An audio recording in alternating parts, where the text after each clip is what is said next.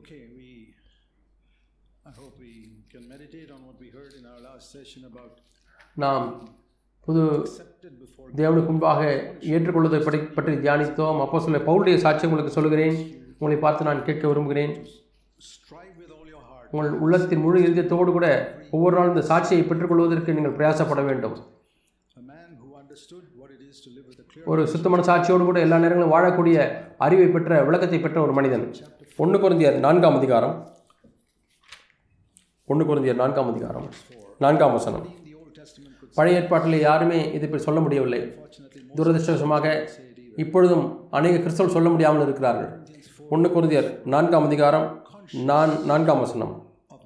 நான் யாதொரு குற்றத்தையும் அறியேன். என்னிடத்தில் நான் யாதொரு குற்றத்தையும் அறியேன். இருபத்தி நான்கு மணி நேரம் ஏழு நாட்களும் அவரால் சொல்ல முடியாது. நீங்கள் இயேசுவின் சிஷ்யனாக இருந்தால் நீங்களும் இருபத்தி நான்கு மணி நேரங்களும் ஏழு மணி நேரம் ஏழு நாட்களும் சொல்ல வேண்டும். சொல்ல முடிய சொல்ல வேண்டும். சொல்ல முடிய வேண்டும். ஏதோ ஒரு தரம் அல்ல. என்னுடைய வாழ்க்கையில் யாருமே கற்றுக் கொடுக்கவில்லை. ஆகவே அதை குறித்து நான் வருத்தப்படுகிறேன். அநேக ஆண்டுகள் ஆனது. ஆனால் இப்பொழுது அதிகம் அதிகமாக என்னுடைய சாட்சியாக மாறுகிறது. என்னிடத்திலே அது ஒரு குற்றத்தை மறியன் என்று சொல்ல முடியலாம். சொல்ல சொல்ல முடியும். என்னை பெருமைக்காரன் என்று சொல்லலாம். அதை குறித்து நான் கவலைப்படுவதில்லை. சிலர் சொல்கிறார்கள் அவ்வளோ பெருமை உள்ளவன் நான் சொல்லக்கூடாது என்று சொல்கிறார்கள் அப்படியானால் இங்கே பரிசுத்த ஆவியானவர் இங்கே பவுல் பெருமையாக இருக்கின்றதை குற்ற உணர்த்தியிருப்பார். ஆனால் நாலாம் வசனத்தில் சொல்கிறோம் அதனாலே நான் நீதிமானாகிறதில்லை. ஏனென்றால் என்னுடைய வாழ்க்கையிலே தன் உணர்வற்ற பாவம் இருக்கிறது. வேதத்தில் இன்னுமாய் ஒரு சமநிலை இருக்கிறது பாருங்கள். நான் இன்னுமாய் கிறிஸ்துவை போல மாறவில்லை. ஆனால் என்னுடைய காரியத்தில் பார்க்கும் பொழுது பூஜ்ஜியம்தான் குற்றத்தை நான் பார்க்கிறேன்.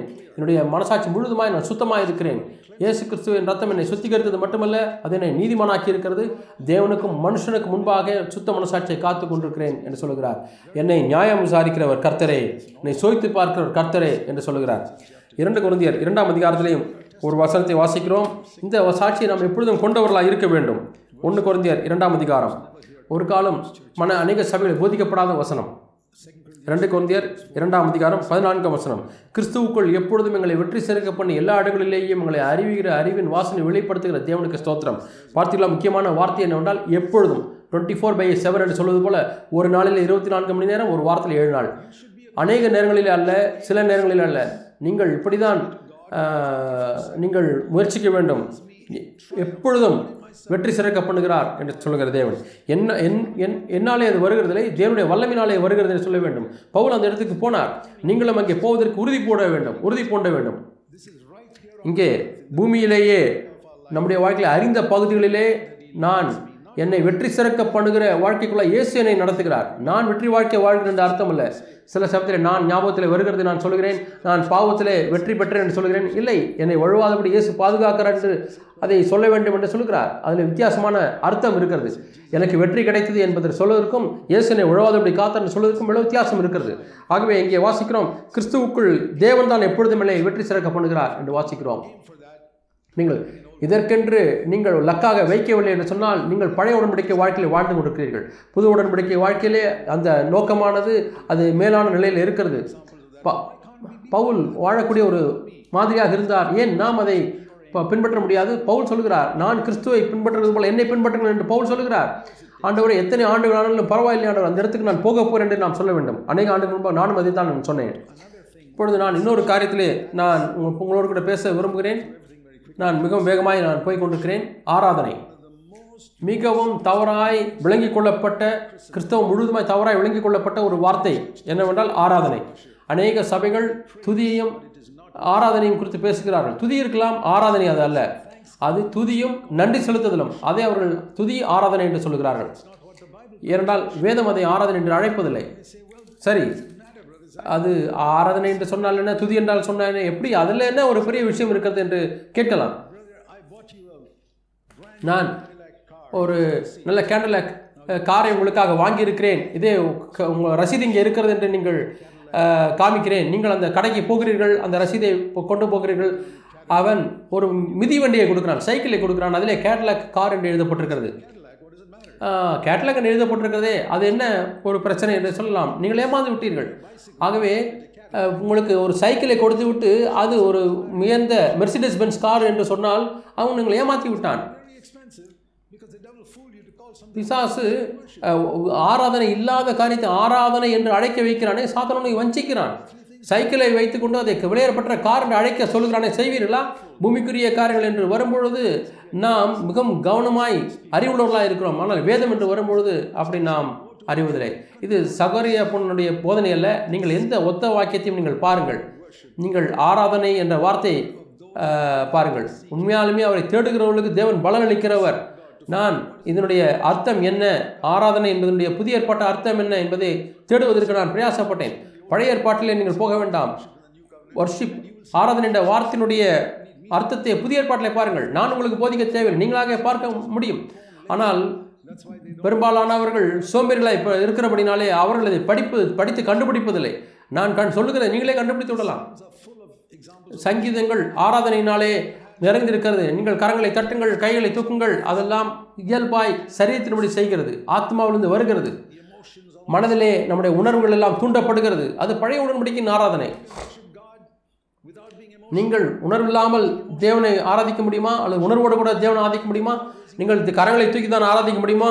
கரம் இல்லாமல் ஆராதிக்க முடியும். கரங்களை கீழே போட்டு ஆராதிக்க முடியுமா? கரங்களை தட்டி ஆரம்பிக்க முடியுமா? கரங்களை தட்டாமல் ஆராதிக்க முடியுமா?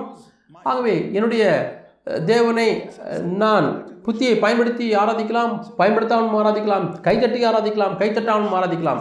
ஆகவே புதிய உடன்படிக்கை என்று வரு- வருவது வரும்பொழுது ஆராதனை என்பது ஆவியில் நாம் செய்யக்கூடிய காரியம். யோவான் நான்காம் அதிகாரம் இருபத்தி மூன்றாம் வசனம் இருபத்தி மூன்று இருபத்தி நான்கு வசனங்கள். மிக முக்கியமான ஒரு வசனம். அநேக ஜனங்கள் இதை விளங்கிக் கொள்ளவில்லை. ஏனென்றால் அவர்களை படிப்பதற்கு அக்கறை கொள்ளவில்லை. எஸ் சொல்கிறார். சமாரிய ஸ்திரியை பார்த்து சொல்கிறார். உண்மையாய் தொழுது கொள்கிறவர்கள் பிதாவை ஆவியோடும் உண்மையோடும் தொழுது கொள்ளும் காலம் வரும். கவனமாய் வாசிங்கள் காலம் வரும். அது இப்பொழுதே வந்திருக்கிறது. இரண்டு காரியங்கள். சில சமயத்திலே இயேசு வியப்பாக முரண்படக்கூடிய காரியங்களை சொல்கிறார். வருகிறது வந்துவிட்டது என்று சொல்கிறார். நான் அதை இன்னும் ஒரு கொஞ்ச நேரத்தில் விளக்கி சொல்கிறேன் உண்மையான தேவனை ஆராதிக்கிறவர்கள் தம்மை தொழுது கொள்கிறவர்கள் நீ உண்மையாய் தொழு- அவரை தொழுது கொள்ள முடியாய் விரும்புகிறாயா?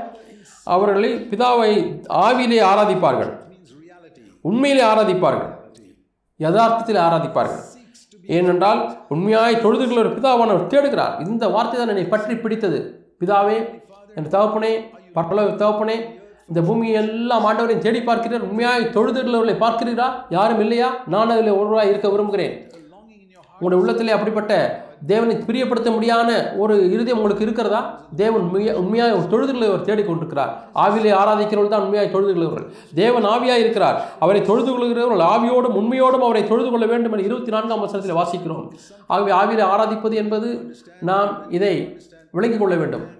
ஒரு மனிதனுடைய தன்மையை நீங்கள் பார்க்க வேண்டும். மனிதன் ஆவி ஆத்மா சரீரத்திலே உண்டாக்கப்பட்டவன். தேவன் திருத்துவ தேவனாக இருக்கிறார் மனிதனும் தம்முடைய சாயலில் உண்டாக்கினார். அவனுக்கு சரீரம் ஆத்மா ஆவி. ஆவிதான் மிக முக்கியமான காரியம்.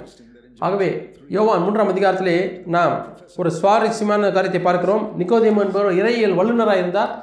அவரை பார்த்து மறுபடியும் பிறக்கிறதை குறித்து சொல்கிறார் ஆனால் ஆனால் இந்த ஐந்து முறை விவாகரத்து செய்யப்பட்ட இந்த பெண்ணிடத்திலே மிகவும் மேன்மையான ஆராதனை குறித்து பேசுகிறார். எவ்வளோ ஆண்டோடைய வழிகள் ஆச்சரியமாக இருக்கிறது பார்க்கலாம் பசி படிக்காத இந்த பாவியான ஒரு ஸ்திரீ ஆராதனையை பற்றி பேசுகிறார். அவளுக்கு அறிவில் அறிவு அவ்வளவு இல்லை புத்தி அவ்வளவு இல்லை.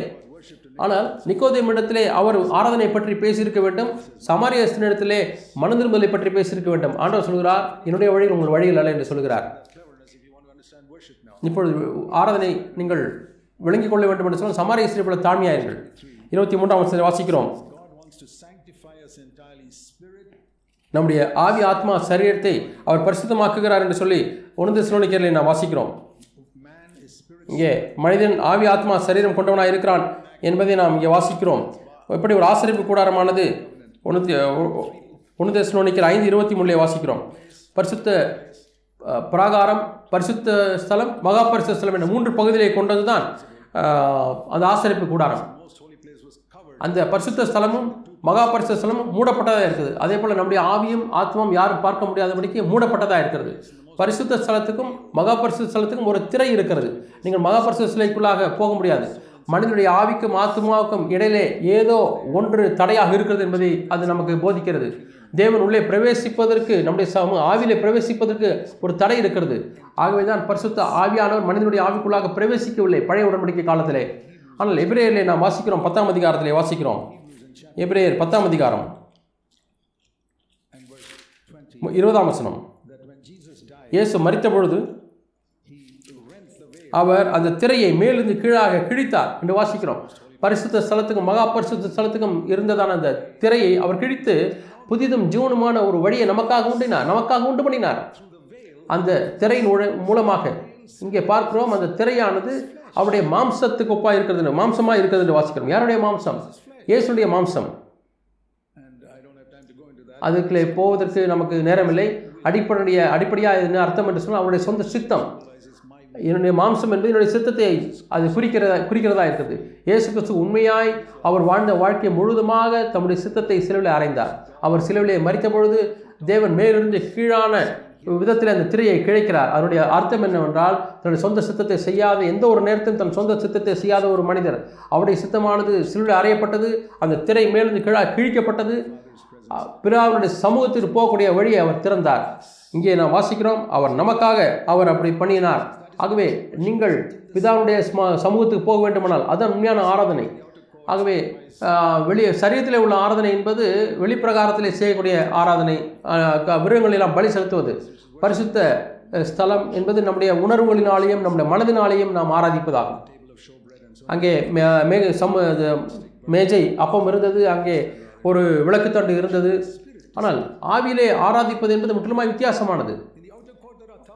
அங்கே வெளி பிரகாரத்தில் ஆயிரக்கணக்கான மக்கள் இருந்தார்கள். நாம் ஆராதிப்பதற்கு மக்களோடு கூட சேர்ந்திருக்க வேண்டும் அங்கே. ஆனால் பரிசுத்த ஸ்தலத்திலே பரிசேயர்கள் ப- பிரதான ஆசாரியர் ஆசாரியர்கள் அங்கே ஊழியம் செய்து கொண்டிருந்தார்கள். ஆனால் மகா பரிசுத்த ஸ்தலத்திலே தேவன் மட்டுமே இருக்கிறார். நீங்கள் தேவனிடத்திலே போர் அடிக்கிறதா இருந்தால் நீங்கள் ஆராதிக்கிறவர்களாய் மாற முடியாது. நீங்கள் மக்களோடே இருப்பதிலேயே சந்தோஷமாக இருப்பீர்கள் என்று சொன்னால் நீங்கள் பரிசுத்த ஸ்தலத்தில் பிரவேசிக்க மாட்டீர்கள். என்னால் மகா பரிசுத்த ஸ்தலத்தில் தேவனை தவிர யாருமே இல்லை. தேவனிடத்திலே அங்கே இருக்கிறவர்கள் போரடிக்கிறவர்கள் தேவனோடு கூட சலித்தவர்கள் அல்ல. நீங்கள் கேட்டு பாருங்கள் நீங்கள் தேவனோடு கூட இருக்க விரும்புகிறீர்களா அல்லது ஜனங்களோடு கூட இருக்கிறீர்களா? அது நீங்கள் பரிசு மகாபரிசு ஸ்தலத்தில் இருப்பதற்கு தகுதிப்பட்டவர்களா இல்லையா என்பதை நிரூபிக்கிறது. நீங்கள் மகாபரி முக- பிரகாரத்தில் இருந்து விடுங்கள். அங்கே தான் ஜனங்கள் இருக்கிறார்கள். ஆனால் தேவனோடு இருக்க வேண்டுமானால் மகாபரிசு ஸ்தலத்தில் வர வேண்டும். இயேசு எல்லா நேரத்திலும் பிதாவுடைய சமூகத்தில் இருக்க முடியாது விரும்பினார். நமக்கு புதிய உடன்படிக்கையில் இது பெரிய- பட்ட பெரிய ஸ்லாக்கியம் இருக்கிறது. நாம் தேவனுடைய சமூகத்தில் வருகிறோம். அங்கே யாருமே இல்லை என்றாலும் பரவாயில்லை. நான் தேவனோடு தனியாக இருக்கட்டும் ஆண்டவரே. அதுதான் மகாபரிசுத்த ஸ்தலத்துக்குள்ளே புது உடன்படிக்கையில் பிரவேசித்த ஒரு மனிதனுடைய அடையாளம். அது ஒரு பாக்கியம். உங்களுக்கும் எனக்கும். நாம் அங்கே வாழும் பொழுது பழைய உடன்படிக்கையின் பாவம் அறிந்து கொள்வது எளிது. தேவசத்தை அறிந்து கொள்வது எளிது. தேவனுக்கு ஊழியம் செய்வதற்குரிய காரியம் நல்லது. நாம் தேவனுடைய எந்த ஊழியத்திற்காக அழைத்தார் அந்த ஊழியத்தை நாம் செய்ய முடியும். நாம் தயக்கம் காண்பிக்க மாட்டோம் பேசுவதற்கு தயக்க பார்க்க மாட்டோம். அதெல்லாம் பிரகாரத்தில் இருக்க மக்களுக்கு தான் அந்த தயக்கம். மகாபரிசு ஸ்தலத்துக்குள்ளே வந்து விட்டால் இதெல்லாம் உங்களுக்கு தயக்கமே இருக்காது. தேவனுக்கு ஊழியம் செய்யலாம் தேவனுடைய வார்த்தையை போதிக்கலாம். எந்த ஒரு மனிதனையும் கவரும்படியாக அங்கே ஒரு மனிதன் பிரயாசப்படுவதில்லை. ஏனால் தேவன் மட்டுமே தான் அங்கே இருக்கிறார். அருமையான சகோதரர் நீங்கள் அங்கே வர முடியும். இயேசு அந்த நாம் உள்ளே வரும்படியாக அந்த வழியை நமக்காக திறந்து வைத்தார். ஆனால் பிசாசு இந்த பாக்கியத்தை திருடி விட்டான் அவன் அந்த மக்களுக்கு ஒரு மிதிவண்டியை கொடுத்து விட்டு இதுதான் மிஸ்ரெஸ்பென்ஸ் கார் என்று சொல்லிவிட்டான். அது புத்தீனமான காரியம். அவர் துதி ஆராதனை என்று சொல்வது துதி நன்றி செலுத்துதல். தேவனுக்கு நன்றி செலுத்துவது நல்லதுதான். தேவன் நமக்காக செய்த காரியங்கள். தேவனுக்கு துதி செலுத்துவது நல்லதுதான். அவர் என்ன காரியங்களை செய்தாரோ அதற்காக நாம் நன்றி செலுத்துவது நன்றி. நாம் அவரை பற்றி சொல்வது துதி. ஆனால் ஆராதனை என்பது முற்றிலுமாய் வித்தியாசமானது. அது அதற்கு என்ன தேவை என்று சொல்கிறேன் மாம்சத்தை கிழிப்பது. இயேசு அதை தான் செய்தார். நம்முடைய வாழ்க்கையில் அதே தான் காரியம்தான் சம்பவிக்க வேண்டும். எபிரேயர் பன்னெண்டாம் அதிகாரத்தில் வாசிக்கிறோம். நாம் இயேசு கிறிஸ்து மாதிரியை பின்பற்றுவோம். இயேசு கிறிஸ்துவை நாம் ஓட்டத்தில் ஓட கடவோம் அவர் அவர் மேல் நம்ம கண்களை நோக்கி ஓட கடவோம் என்று வாசிக்கிறோம். இங்கே பார்க்கிறோம். இயேசு கிறிஸ்துவை நோக்கி நமக்கு நியமித்திருக்கக்கூடிய ஓட்டத்திலே பெருமையை ஓடக்கடுவோம். அவர் தமக்கு முன்பாக வைத்திருந்த சந்தோஷத்தின் ஒரு அவமானத்தை நாமல் சிலுவையை சகித்து முப்பத்தி மூன்று ஆண்டுகள் சிலுவையை அவர் சகித்தார். ஏனென்றால் தமக்கு முன்பாக வைத்த சந்தோஷம் அந்த சந்தோஷம் என்ன? சங்கீதம் பதினாறு பதினொன்று தேவனுடைய சமூகத்திலே பரிபூர்ண ஆனந்தம் அவருடைய வலது பாரசத்தில் நித்திய பேன்பமும் உண்டு என்று வாசிக்கிறோம். அது பிரகாரத்தில் அல்ல பரிசு ஸ்தலத்தில் அல்ல மகாபரிசு ஸ்தலத்திலே. சங்கீதம் பதினாறு பதினொன்று. அந்த சந்தோஷத்தின் பரிபூர்ணம் அது வேண்டும் என்று அவர் விரும்பினார் ஆகவே அதை செய்வதற்கு ஒரே வழி தன்னுடைய மாம்சத்தை கிழிப்பது. சகோதர சகோதரி உங்களுக்கு நான் சொல்கிறேன் பவுல் அவர் ரோம ஒரு சிறைச்சாலை உட்கார்ந்து கொண்டு சொல்கிறார் கத்திற்குள் சந்தோஷமாயிருங்கள் என்று சொன்னார். ஏனென்றால் அவர் மகாபரிசு ஸ்தலத்தில் வாழ்ந்தார். அதான் பரிசுத்த மகாபரிசுத்தலம் பவுலுக்கு. நீங்கள் எப்பொழுதும் கர்த்தருக்குள்ளாக சந்தோஷமாக இருக்க முடியவில்லை என்று சொன்னால் ஏனென்றால் நீங்கள் அந்த மாம்சத்தின் திரையை கிழிப்பதற்கு உங்களுக்கு மனமில்லை. இயேசு போன வழியிலே இயேசு உங்களுக்கு திறந்து வைத்த வழியிலே போவதற்கு உங்களுக்கு மனதில்லை. அங்கே அந்த வழி திறந்து விட்டது திறக்கப்பட்டு விட்டது ஏற்கனவே. ஆனால் ஒவ்வொரு நாளும் நீங்கள் அந்த வழியை தெரிந்து கொள்ள வேண்டும். உங்கள் மாம்சத்தை கிழித்து தெரிந்து கொள்ள வேண்டும். அதான் பரிசு மகாபரிசு பிரவேசிப்பது. அங்கே நீங்கள் வந்தீர்கள் சொன்னார் இருபத்தி நான்கு பை ஏழு. எல்லா நாட்கள் நேரங்களிலேயும் நீங்கள் சந்தோஷமாக இருப்பீர்கள். நீங்கள் நம்பினாலும் நம்பாவிட்டாலும். ஆகவே புதிய ஏற்பாட்டிலே ஆராதனை என்றால் என்ன? ரோமர் பன்னிரெண்டாம் அதிகாரம் ஒன்றாம் வசனம். ரோமர் பன்னிரெண்டாம் அதிகாரம் ஒன்றாம் வசனத்தில் பவுல் சொல்லுகிறார் அவர் இந்த அருமையான சுவிசேஷத்தை அறிவித்த பிறகு சொல்லுகிறார் ஒன்று இரண்டு மூன்று மக்களுடைய பாவத்தை குறித்து சொல்கிறார் அதுக்கு நீதிமானாக்கப்படுவதை சொல்கிறார் பாவத்தை மேற்கொள்வதை குறித்து ஆறாம் அதிகாரத்தை சொல்கிறார் இயேசு கிறிஸ்துவன் ஆவிக்குள்ளாக இருக்கக்கூடிய அந்த ஜீவனை குறித்து ரோமர் எட்டாம் அதிகாரத்தில் சொல்கிறார் தேவனுடைய உண்மையை குறித்தும் இறையாண்மையை குறித்தும் நீதியை குறித்தும் ஒன்பது பத்து பதினொரு அதிகாரங்களை சொல்கிறார் அதற்கு பிறகு பன்னிரெண்டாம் அதிகாரத்தில் அவர் சொல்கிறார் அப்படி இருக்க சகோதரரே தேவனுடைய இறக்கங்களை முன்னிட்டு நான் உங்களை வேண்டிக் கொள்கிறேன். ஆராதனை உங்களுக்கு சற்று விரும்புகிறேன். உங்கள் சரீரங்களை ஜீவ பலியாக ஒப்புக்கொடுங்கள் என்று சொல்லுகிறார். இதுவே நீங்கள் செய்யத்தக்க புத்தியுள்ள ஆராதனை. இது தேவனுக்கு பிரியமான காரியம். தேவனுக்கு பிரியமான காரியம். இதுதான் ஆவிலே ஆராதனை செய்வது பிரியமானவர்களே. பார்த்தீங்களா ஆண்டவர் Woman of சமரிய ஸ்திரீடத்தில் என்ன சொல்ல சொன்னாரோ அது இங்கே விளக்கப்பட்டிருக்கிறது. ஆவியிலே நாம் தேவனுக்கு செய்யும் ஆராதனை தான் உண்மையான ஆராதனை. உங்களுடைய சரீரத்தை உங்களுடைய சரீரத்தின் ஒவ்வொரு அவயமும் பழைய ஏற்பாட்டிலே பாருங்கள் ஒவ்வொரு மிருகத்தையும் துண்டு துண்டாக வெட்டி அவர் பலி செலுத்துவார்கள். ஆண்டவரே நான் சரித்து கொடுக்கிறேன் சொல்லவில்லை. நான் துண்டு துண்டாக ஆண்டவருக்கு ஒப்பு கொடுக்க வேண்டும். உங்களுக்கு உண்மையாக தெரியுமா இல்லையா? ஆண்டவரே என்னுடைய கண்களை நான் கொடுக்கிறேன் ஆண்டவரே. ஆண்டவரே என்னுடைய கண்களில் உங்களுக்கு பிரியமில்லாத எந்த காரியத்தையும் பார்க்க மாட்டேன் படிக்க மாட்டேன் ஆண்டவரே. ஆண்டவரே என்னுடைய நாவை நான் உங்களுக்கு ஒப்பு கொடுக்கிறேன் ஆண்டவரே என்னுடைய நாவினால் ஒரு வார்த்தையும் ஆண்டவர் உங்களுக்கு பிரிவில்லாத வார்த்தையை சொல்ல மாட்டேன் ஆண்டவரே. என்னுடைய கரங்கள் கர்த்தாவே உமக்கு பிரிவில்லாத காரியங்களை ஆண்டவரே நான் செய்ய மாட்டேன். இப்படி துண்டு துண்டாக துண்டு துண்டாக பலிபடத்தில் வைத்துக் கொள்ளுங்கள். ஆகவே இப்படி நீங்கள் செய்யும் பொழுது என் சரீரம் முழுமையாக ஒப்பு கொடுக்கிறேன் சொல்லும் பொழுது நான் ஏமாற்றேன் என்பதை நான் கண்டுபிடித்துக் கொள்வேன். நீங்கள் துண்டு துண்டாக ஒப்புக் கொடுக்க வேண்டும். அப்பொழுது அக்னி வந்துவிடும் வந்து விடும் அக்கினி அங்கே வரவில்லை என்று சொன்னால் நீங்கள் சரீரத்தில் ஏதோ ஒரு பகுதி இனமாக ஒப்பு கொடுக்காமல் இருக்கிறீர்கள் ஆகவே தான் நீங்கள் ஆராதனை செய்ய முடியாது. நீங்கள் எவ்வளோ வேண்டாமலாம் துதிகளையும் ஸ்தோத்திரங்களையும் செலுத்தலாம். அவங்க உங்களுக்கு கிடைக்கக்கூடிய சைக்கிளை கார் என்று எண்ணிக்கொண்டிருக்கலாம். ஆனால் பிசாசு உங்களை ஏமாற்ற வேண்டாம். உண்மையான ஆராதனைக்குள்ளாய் வாருங்கள். உங்களுடைய சரீரத்தில் ஒவ்வொரு பகுதியும் ஜீவபலியாக ஒப்புக் கொடுங்கள் ஒவ்வொரு நாளும் இப்படி செய்யுங்கள். ஒவ்வொரு நாளும் நீங்கள் ஆராதிக்கிறார்கள் நீங்கள் அந்த பலிபடுத்தின ஒன்றையும் நீங்கள் உங்களுக்கு எடுத்துக்கொள்ள வேண்டாம். அது மட்டுமல்ல நம்முடைய மனது நம்முடைய ஆவி ஆத்மா சரீரம் உங்களை மனதையும் இப்பொழுது ஒப்புக் கொடுங்கள் உங்கள் மனம் புதிதாகிறதுனாலே மறுரூபமாகட்டும் என்று வாசிக்கிறோம். மனம் புதிதாக வேண்டும். எப்படி என்னுடைய மனதை நான் புதிதாக்க முடியும்? என்னுடைய மனதை தேவனுடைய வார்த்தையோடு கூட ஒப்பு இசைந்து கொடுப்பதன் மூலமாக வேதை வார்த்தையோடு கூட பொருத்துவதன் மூலமாக. மாம்சத்தை சில அறைய வேண்டும் என்று அவர் சொல்லுகிறார். அதான் தேவனுடைய வழி. நான் அதை ஏற்றுக்கொள்கிறேன். உதாரணமாக ஆண்டவர் சொல்லுகிறார் எல்லாவற்றையும் முறுமுறுப்பு இல்லாமல் தர்க்கிப்பில்லாமல் செய்யுங்கள் என்று சொல்கிறார். பிலிப்பி ரெண்டு பதினான்கு என்னுடைய வாழ்க்கை முழுவதுமாய் ஒரு நோக்கத்தை வைத்திருக்கிறேன். என்னுடைய நாக்கை நான் ஒரு காலம் குறை சொல்வதற்கு பயன்படுத்த மாட்டேன். என்னுடைய இருதயமானது என் நாவை கட்டுப்படுத்தி விட்டால் என் இருதயமானது முறுமுறுக்க முடியும். யோகாவின் மூலமாக கட்டுப்படுத்த முடியும். யோகா மக்களை நாவை கட்டுப்படுத்த போதிக்கிறது. ஆனால் இருதயத்தை அவர்கள் கட்டுப்படுத்த யோகா சொல்லிக் கொடுக்க முடியாது. ஒரு நல்ல யோகியோ அல்லது புத்த காரியனோ அவன் குறை சொல்வதில்லை விட்டுவிடவில்லை இருதயத்தில் இருக்கிறது. ஆனால் உங்களுடைய லக்கு எப்படி இருக்க வேண்டும்? ஒரு காலம் நான் வாழ்க்கை மூலமாக குறை சொல்ல மாட்டேன் முறுமுறுக்க மாட்டேன். என்னுடைய மனது புதிதாக வேண்டும். தேவன் எப்படி எண்ணுகிறார் அதே போல நான் நினைக்க விரும்புகிறேன். இயேசு எந்த ஒரு காரியத்தை குறித்தும் குறை சொல்லவில்லை மறுமுறுக்கவில்லை. அருமையான சகோதர சகோதரிகளே தேவன் இப்படிப்பட்ட ஒரு மேன்மையான ஒரு அழைப்புக்குள்ளாய் தேவன் புது உடன்படிக்கையில் நம்ம அழைத்திருக்கிறார். ஆனால் பிசாசு அது முடியாது அது முடியாத வாழ்க்கை முதல் வாழ்க்கை என்று சொல்லிக் கொண்டிருக்கிறான் நீங்கள் வாழ்க்கை முழுவதுமாக புது உடன்படிக்கை உட்கார்ந்து கொண்டு இதற்காக நீங்கள் லக்கு கொண்டாமல் இருந்திருக்க முடியும். ஆண்டவரே எந்த விலை கிரயமானாலும் செலுத்தி நான் புது உடன்படிக்கையில் பிரவேசிக்க என்று சொல்ல வேண்டும். நான் உட்கார்ந்து கொண்ட சபைகளிலே நான் சொல்லிக் கொண்டிருந்தேன் என்னை சுற்றி உள்ள எல்லாரும் ஆண்டவர் இந்த வாழ்க்கைக்குள்ளாய் விருப்பமில்லாதவர்களாக இருந்தால் நான் இந்த வாழ்க்கைக்குள்ளாய் போக என்று சொன்னேன். ஆகவே இந்த உலகத்தில் எந்த ஒரு சபையும் எல்லாருமே இந்த வாழ்க்கையில் விருப்பமுள்ளவர்களாய் நீங்கள் பார்க்க முடியாது. இது தனிப்பட்ட விஷய காரியம். நீங்கள் தனியாக இதை நீங்கள் தேர்ந்தெடுக்க வேண்டும். என் என்னை பின்பற்றி வர விரும்பினால் ஒரு மனிதன் அங்கே எல்லாரும் சேர்ந்து கூட்டமாக வருவதில்லை. நம்ம எல்லாரும் சேர்ந்து நாம் சிலுவை எடுக்க முடியாது. சிலுவை எடுப்பது என்பது தனித்தனியாக செய்யணும் எல்லாரும் சேர்ந்து ஜெபிக்கலாம் பாடலாம் ஆனால் சிலுவை எடுப்பது தனித்தனியாக நீங்கள் எடுக்க வேண்டும். நீங்கள் காலையில் எழுந்த பொழுது நாள் முழுவதுமாய் இயேசு நடந்த வழியிலே நீங்கள் நடக்க வேண்டும். அவர் நமக்கென்று ஒரு வழியை திறந்து வைத்திருக்கிறார். அந்த திரையை கிழித்திருக்கிறார். இதுதான் மெய்யான ஆராதனை. நான் முடிக்கும் பொழுது சொல்லுகிறேன். ஆகவே வேதத்திலே முதல் இரண்டு காரியங்கள் ஆராதனை குறித்து சொல்லியிருக்கிறது. முதலாவதாக யோபு. யோபு ஒன்றாம் அதிகாரம். யோபு ஆபரகம் முன்பாகவே இருந்தவர் யோபு ஒன்றாம் அதிகாரத்தில் நான் வாசிக்கிறோம். பெண் ஆண்டவர் யோபுன்றது எல்லாவற்றையும் எடுத்துக்கொண்டார். எல்லாவற்றையும் எடுத்துக்கொண்டார். அவனுடைய சொத்து அவனுடைய குடும்பம் அவனுடைய மனைவி மட்டும் விட்டு விட்டார் பிசாசியும் பிசாசு மனைவியுடைய ஜீவியத்தையும் எடுத்துக்கொண்டிருக்கலாம். ஆனால் யோபை எ- எரிச்சலூட்டும்படியாக அங்கே விட்டு வைத்தார். யோபுடைய மனைவியை சாத்தான். தேவன் எல்லாவற்றையும் எடுத்தார். பத்து மகன்கள். அவருடைய எல்லா தொழில் ஒரு க்ஷணத்தில் எல்லாவற்றையும் இழந்தார். நாம் வாசிக்கிறோம்.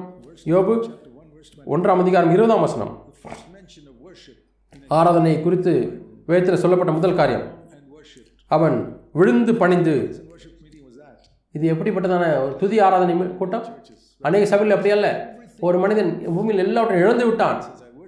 அவன் நான் விழுந்து பணிந்து கொள்கிறேன் என்று சொல்கிறான். நான் நிர்வாணியாய் என் தாயின் கற்பத்திலிருந்து வந்து நிர்வாணியாய் இடத்துக்கு திரும்புவேன். கர்த்தர் எடுத்தார். கர்த்தர் நாமத்துக்கு ஸ்தோத்திரம். கர்த்தர் கொடுத்தார் கர்த்தர் எடுத்தார்.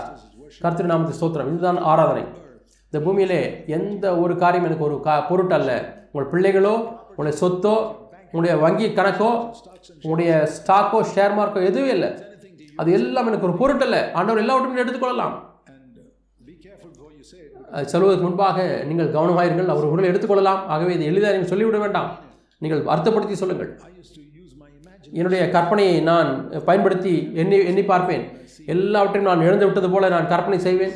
அங்கே ஐந்து கல ஐந்து பெட்டிகள் சவப்பெட்டிகள் இருக்கிறது. என்னுடைய மனைவியும் நான் பிள்ளைகளும். இப்படியெல்லாம் நான் கற்பனை செய்து பார்த்திருக்கிறேன். இரண்டாவது உதாரணம். நாம் இருபது ஆதியாம் இருபத்தி ரெண்டாம் அதிகாரத்தில் வாசிக்கிறோம். அங்கே ஆராதனுடைய ஒரு குறிப்பு. ஆதியாம் இருபத்தி ரெண்டாம் அதிகாரம். எஸ் ஈசாக்கி ஆபிரகாம் மோரியா மலைக்கு கொண்டு செல்கிறார்.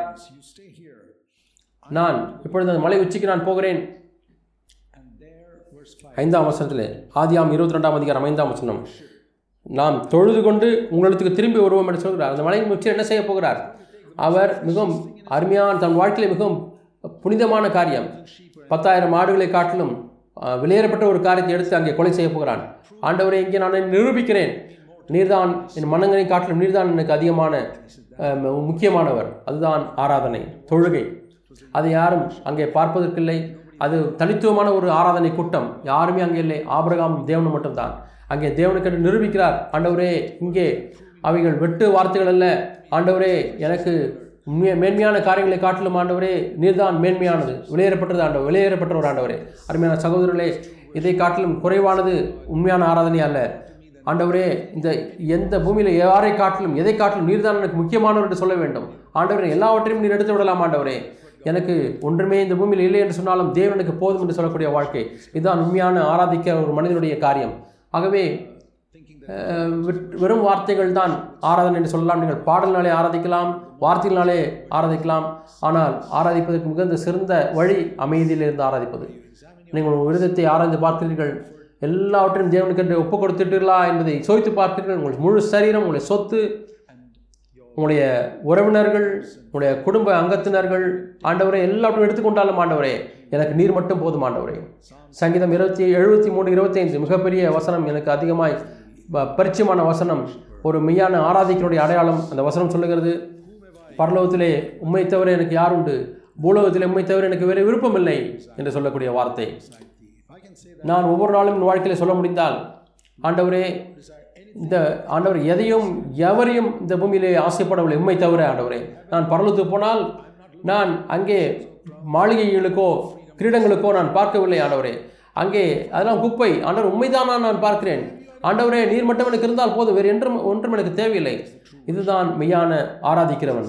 அருமையான சகோதர சகோதரிகளே இதுதான் அற்புதமான புது உடன்படிக்கையின் வாழ்க்கை. இயேசு இதை அனுபவித்திருக்கிறார். நாமும் இதை வெற்றிக்கொள்ள வேண்டும் என்று விரும்புகிறார். அநேக கிறிஸ்தவர்கள் இப்படிப்பட்ட வாழ்க்கை வாழ்வதில்லை. ஏனென்றால் அவர்கள் அதை விலைக்கரையும் செலுத்த மனதில்லை அவர்களுக்கு. அப்புறம் ஒரு சில பாடல்களை ஞாயிற்றுக்கிழமை பாடிவிட்டு ஆராதனை என்று சொல்லி கொண்டு போய் விடுகிறார்கள் அவங்களை உங்களை நீங்களே ஏமாற்றி விட வேண்டாம். நாம் ஜெபிப்போம். உங்கள் பரலோக பிதாவே ஆண்டவரே மனிதர்களை வஞ்சிக்கிறவன் ஆண்டவரை பெரிய வேலை செய்து விட்டான் என்று நாங்கள் நம்புகிறோம். ஆனால் உம்முடைய வார்த்தையானது ஆண்டவரே ஏமாற்றுக்காரர்களை எல்லாம் வெளிரங்கமாக்குகிறது ஒரு காலம் நாங்கள் வஞ்சிக்கப்படாமல் இருக்கும்படியாக. ஆண்டவரே தைரியம் கொண்டிருக்க உதவி செய்யும் ஆண்டவரே. உமக்கு முன்பாக வரும்பொழுது என்னடா இயேசு ரத்தம் எங்களுக்காக செய்த காரியத்தை நிமித்தமாய். அதோடு கூட ஆண்டவரே நாங்கள் உம்முடைய கிருவினாலே நீர் ஆண்டவர் எங்களுக்குள்ளாக சித்தத்தையும் விருப்பத்தையும் செய்கிறவராக இருக்கிறீர் கர்த்தாவே. எதையும் நீர் எங்களிடத்திலிருந்து கர்த்தாவே வழங்காது இருக்க மாட்டீர் ஆண்டவரே. ஆண்டவரை யோபை போல ஆத ஆபிரகாமை போல ஆராதிக்கலாம் எங்களை மாற்ற மாட்டவரே ஆவிலே உண்மையிலுமே ஆராதிக்க உதவி செய்ய ஆண்டவரே. ஆண்டவரே நீர் எங்களுக்கு இந்த ஸ்லாக்கியத்தை கொடுத்தபடினால் நமக்கு நன்றி ஆண்டவரே. ஆண்டவரே புதுத்தும் ஜீவனமான வழியில் இயேசு திறந்த வழியில் நடக்க உதவி செய்கிறார்கள் சமூகத்தில் வர உதவி செய்ய மாட்டவரே இயேசு நாமத்தில் ஜபிக்கிறோம் பிதாவே. ஆமீன்.